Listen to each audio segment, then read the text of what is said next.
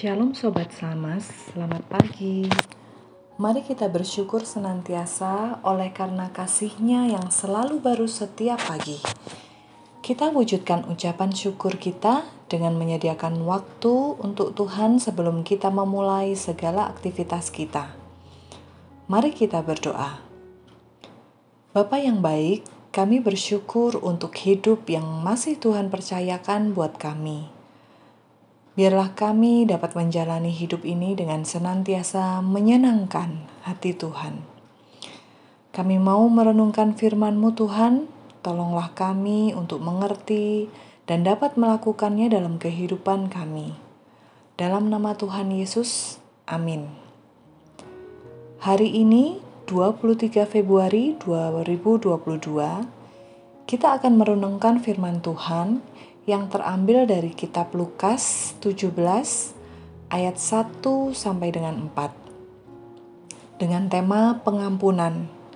Saya akan membacakan bagi kita sekalian hanya ayat 3 dan ayat 4 saja. Jagalah dirimu, jikalau saudaramu berbuat dosa, tegurlah dia. Dan jikalau ia menyesal, ampunilah dia. Bahkan jikalau ia berbuat dosa terhadap engkau tujuh kali sehari, dan tujuh kali ia kembali kepadamu dan berkata, "Aku menyesal," engkau harus mengampuni dia. Bapak, ibu, keluarga damai, kesediaan untuk mengampuni orang lain akan menjadi lebih sulit jika tidak ada permintaan maaf atau bahkan pengakuan bersalah dari pihak yang telah menyakiti kita. Jadi, apa yang harus kita lakukan jika seseorang berbuat salah namun tidak menunjukkan penyesalan? Firman Tuhan dalam Roma 12 ayat 17 mengatakan, Janganlah membalas kejahatan dengan kejahatan. Lakukanlah apa yang baik bagi semua orang. Jika kita baca ayat ini, di akhir kalimat terdapat tanda seru yang artinya adalah perintah Tuhan yang harus kita lakukan, bahwa kita tidak boleh membalas kejahatan dengan kejahatan, dan kita harus melakukan hal yang baik bagi semua orang. Ketika kita memilih untuk mengampuni, kita menuai manfaat yang tidak terbatas dari pengampunan. Maka Petrus bertanya, "Tuhan, sampai berapa kali aku harus mengampuni saudaraku jika ia berbuat dosa terhadap aku? Sampai tujuh kali?" Matius 18 ayat 21. Yesus memberi jawab lain, "Bukan, aku berkata kepadamu, bukan sampai tujuh kali, melainkan sampai tujuh puluh kali tujuh kali. Matius 18 ayat 22 Yesus mau menyampaikan manfaat dan berkat yang tidak terbatas bagi orang yang bersedia mengampuni sesamanya. Apakah pengampunan itu? Pengampunan seperti apa yang dimaksudkan oleh Tuhan Yesus kepada para pengikutnya? Pengampunan adalah tindakan atau pilihan untuk melepaskan pelaku dari hukuman kita dan mempercayakan semuanya kepada Tuhan. Kita semua percaya bahwa kita semua telah diampuni oleh Tuhan Yesus di kayu salib. Pengampunan membawa berkat. Jawab Yesus, Berbahagialah mereka yang mendengar firman Tuhan dan menaatinya.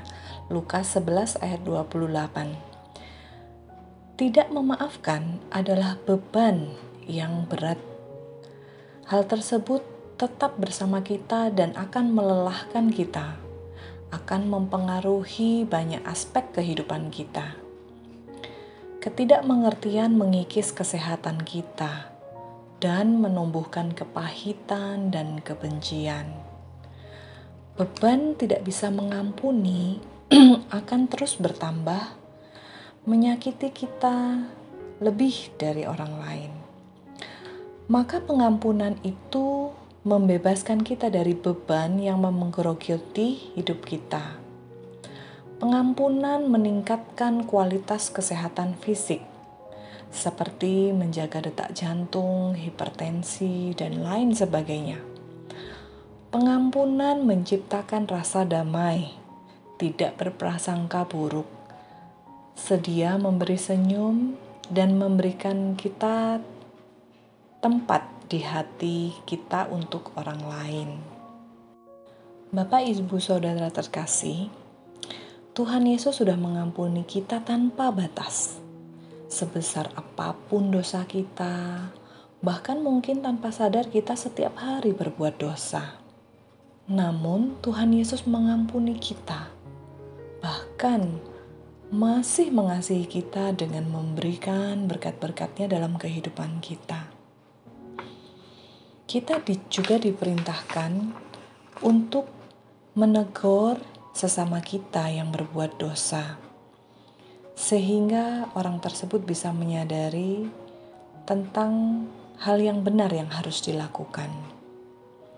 Sobat Samas, dari dua ayat ini kita belajar mengampuni dan menegur orang yang berbuat salah mari kita sama-sama belajar untuk mengampuni orang yang bersalah kepada kita.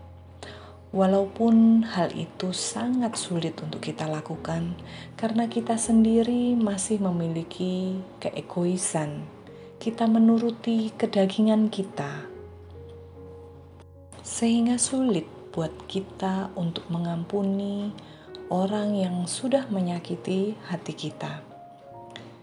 Dan kita juga tidak peduli terhadap orang-orang yang berbuat dosa. Kita tidak menegur mereka, kita bersikap cuek terhadap apa yang mereka lakukan. Sobat Samas, dari firman Tuhan kita hari ini, mari kita belajar mengampuni orang dan menegur sesama kita sehingga kita bisa memancarkan kasih kita kepada semua orang dan nama Kristus dipermuliakan. Amin. Mari kita berdoa. Tuhan Yesus terima kasih atas firman-Mu hari ini yang mengingatkan kami. Ampuni kami Tuhan, jika sampai saat ini kami sulit mengampuni orang lain oleh karena kedagingan kami. Ampuni kami Tuhan jika kami kurang peduli dengan sesama kami yang berbuat dosa, sehingga kami tidak pernah menegurnya.